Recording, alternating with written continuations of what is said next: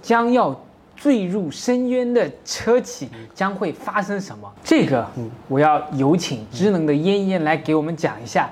在中国智能汽车硅谷观察行业变化。大家好，这里是平口三人谈，我是绿星频道许正，这是一档谈话节目，每周和老朋友清华大学汽车博士张康康、资深汽车行业从业者朱玉龙聊聊最不正经的新能源行业动态。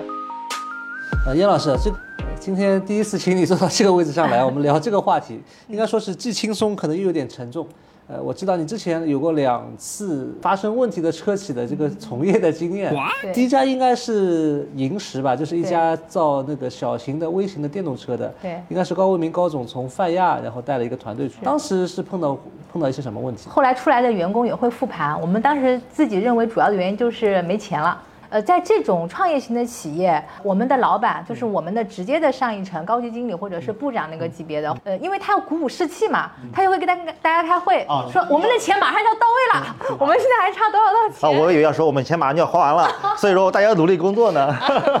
我想的不一样啊。而且他如果真的。的融到钱，他会上新闻。对，他会很非常激动的，而且在内部的话，会经常跟大家放气球、放假消息，说，哎，我们老板今天正在那里谈，只要谈成功，我们的钱就到位了。是不是你越听到这种消息，你就觉得哎要早点走？呃，对，是的，就是第一次听的时候会比较激动，但是多听两次《狼来了》的故事嘛，嗯哎，对对对，那个大概是在一几年？一七年，大概是在那个那个时间，就是威马马上就要量产车的时候。哎，是的，呃，我记得当时去银石的时候，大家的信心是很充足的，就是当时有些同事从，因为他们好多都是从通用泛亚出来的嘛，所以银石当时有小泛亚之称，所以现在可能在车企外的人大家不知道，嗯但是那时候很有名的。当时从呃通用出来的时候的人有两个选择，一个是就是去银石，还有一个就是蔚来，嗯，然后对。啊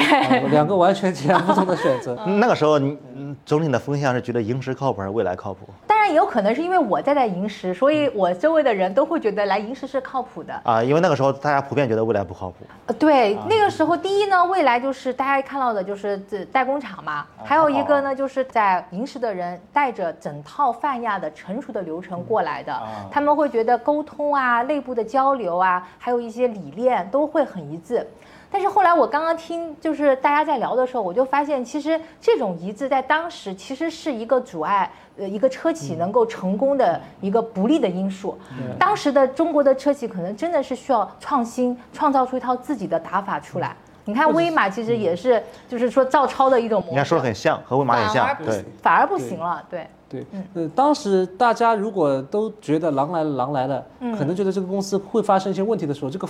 有没有什么微妙的氛围？呃，我觉得在银石的时候倒还没有特别微妙，因为那个时候大家呃新势力还不多，然后倒闭的新势力更少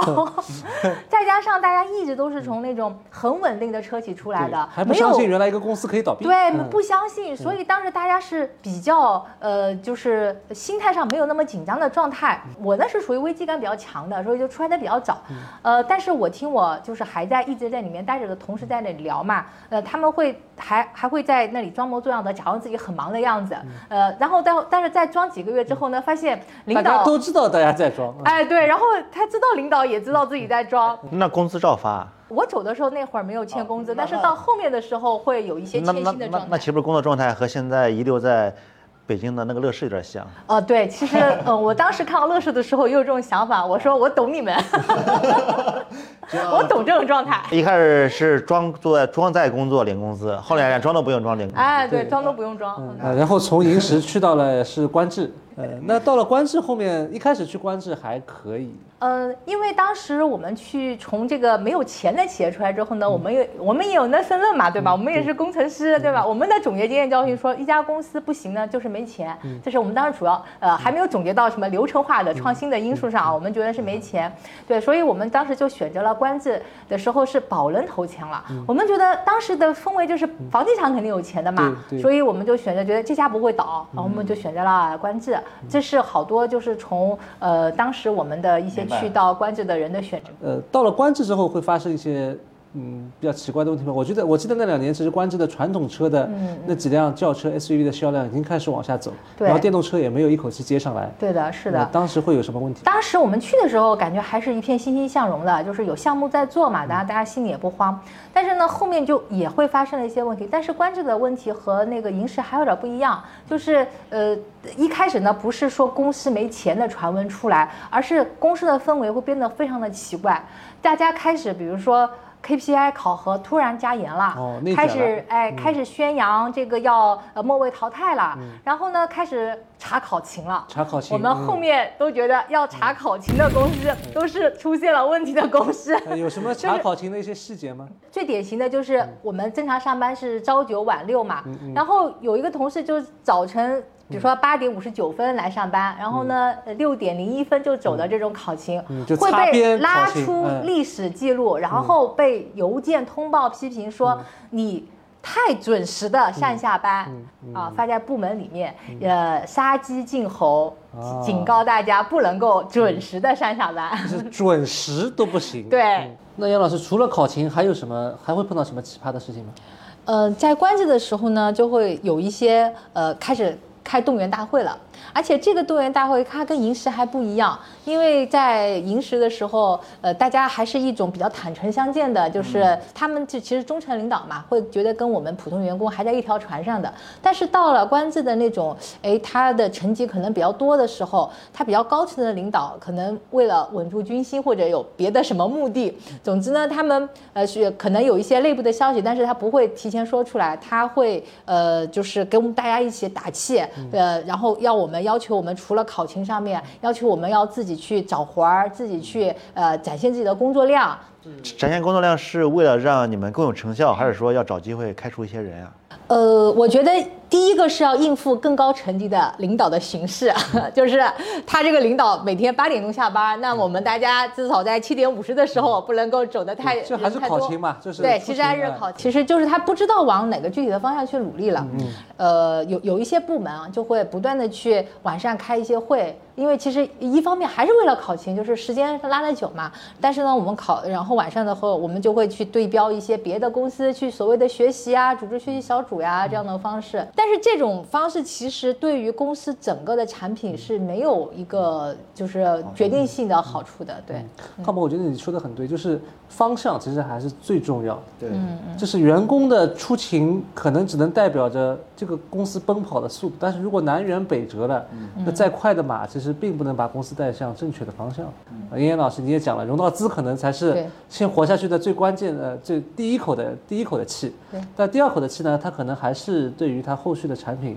对如果要顺利的要推上市，应该讲它从它还是会面临它第一年所面临的问题，从上游的产业链一直到最后的销售端，整个一条体系，包括产品要全部打通。对，其实我觉得有这么多问题吧，我觉得最关键的还是产品规划还有产品开发能力的问题。因为在很早的时候，我就发现，呃，威马它的产品上可能是有一点问题的。你就比如说，呃，在威马 E EX 五那个年代，它有段时间就是经常举办一些音乐会、音乐节，就是往音乐这方面去，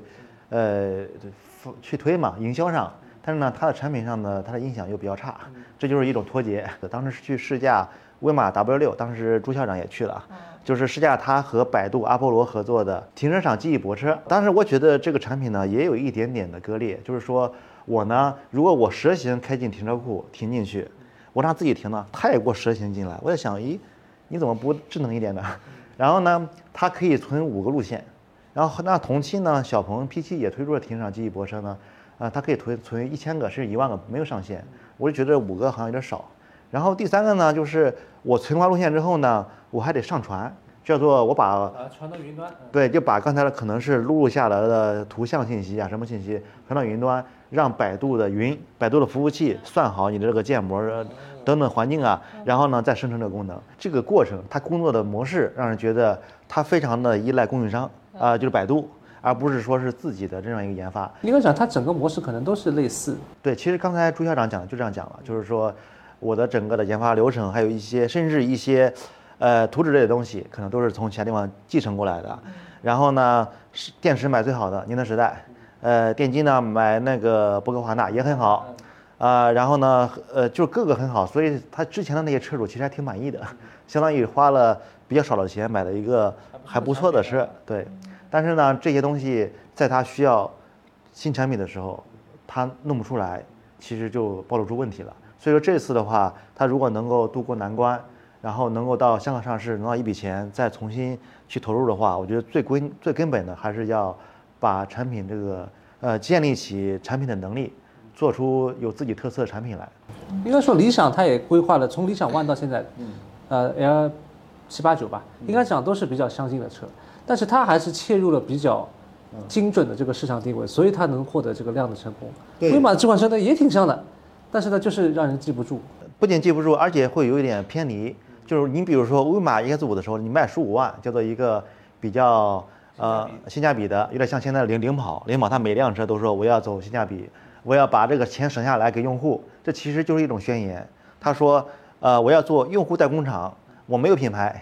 这其实就是一种品牌，对对，这也是一种品牌。我我发现了，就是刚刚听康博说完之后，我发现可能不行的公司啊，可能还有两点。我经常我我又又两点，又可以总结两点。第一个就是说，我觉得自研可能很重要，就是大概在新势力发展起来的时候，有自研能力的公司和没有自研能力的公司，呃，它这个最它的这个内功，我们一直说的就是它有个逐步主，就是有没有把内功修炼足够的问题。呃，我们银石和这个呃。呃，观致就是我带这两家公司，其实它的自研能力都是不不不够的，在我看来都是不够的。观致是很典型的，就是去购买供应商的这个，他甚至花大价钱就买最好的供应商的东西来，把完完全把这该这可能就是房地产的套路。呃，恒大足球队的关关键在以前也是，就是在宝能宝能之前，对他也是这种传统汽车的套路。然后通用呃这个呃银石呢，它其实也是，但是完全照抄通用的套路。他觉得通用当时很成功嘛，然后其实通用就是一个大的 OEM，然后他进来的时候也是挑选最好的供应商。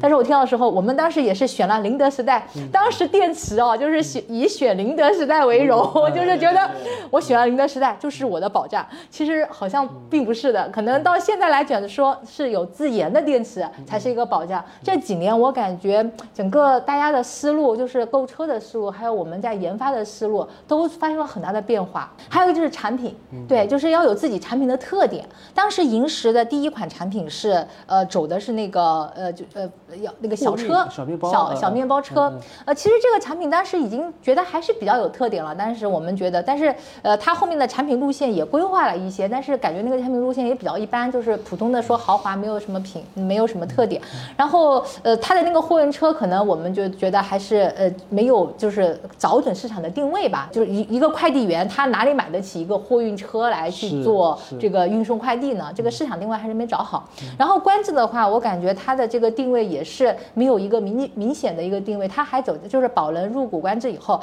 他还想走那个国产的豪华品牌，但是他这个豪华现在的豪华都体现在自研上，然后它的。豪华可能还是体现在供应商呀这样子的产品上，你没有自己的一个特点。我觉得这是他东西卖不出去，然后最后再再加上观致后来走那个呃租赁车的路线，把自己的品牌打 low 了，就是有种背离吧，就是又想要走豪华，豪华，然后呢车呢为了量，然后又把车卖出去，呃就这个租赁出去，租赁出去啊，挺容易挺容易进入这种 dilemma 两两重矛盾的这个，又要量又要豪华，哎对，包括包括康博你说的，他这个这个 EX 五，它一开始定位十五万。他后来他往上打，后来到了 W 六的时候，他车还很像，但到了二十多万，就有点偏移他最初的。其实还是产品，其实小鹏也是从 G 三打到 P 七，然后一步成功的迈上了二十几万，甚至接近三十万的市场。对。但是威马可能缺乏这么一款强有力的产品。对，是的。然后刚才其实还总结出来，就是车企一旦开始过于依赖 B 端市场的时候，可能就会出现一些问题。我觉得一方面就是当他依赖 B 端市场的时候。可能本身就已经有点问题了。你比如说，威马后面嗯推出一辆也是面向 B 端市场轿车，嗯，也甚至包括更早之前的北汽，其实曾经的一哥，也是。我觉得一方面就是说，当它过于依赖的时候，本身就有问题；另一方面呢，你去围绕 B 端市场，整个公司无论是产品研发还是市场营销，都围绕这个来做的时候，呃，你就会忽视呃客户需求。是。我到底为谁造车？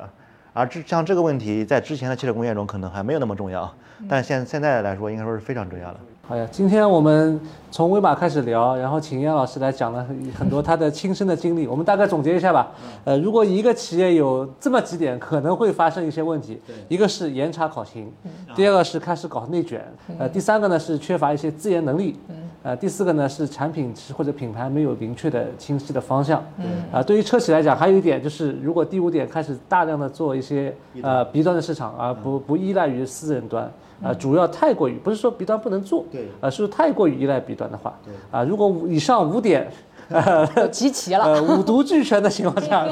呃，那是可能说明了这个企业存在一丢丢的问题，对吧？对对对当然这不是绝对的，是吧？不是绝对的啊，可能存在一点点的问题，嗯，呃，我们不是对号入座，这不是存在问题，这是解决问题的方式，是吧？我们先，呃，要把这五点如果都去掉的话，那可能，呃，领导层才能带领这个公司朝向一个正确的方向。对，嗯，啊，今天我们就聊到这里，嗯，呃，在中国智能汽车硅谷观察行业变化。呃，这里是听口三人谈，我们下次再见，拜拜，拜拜。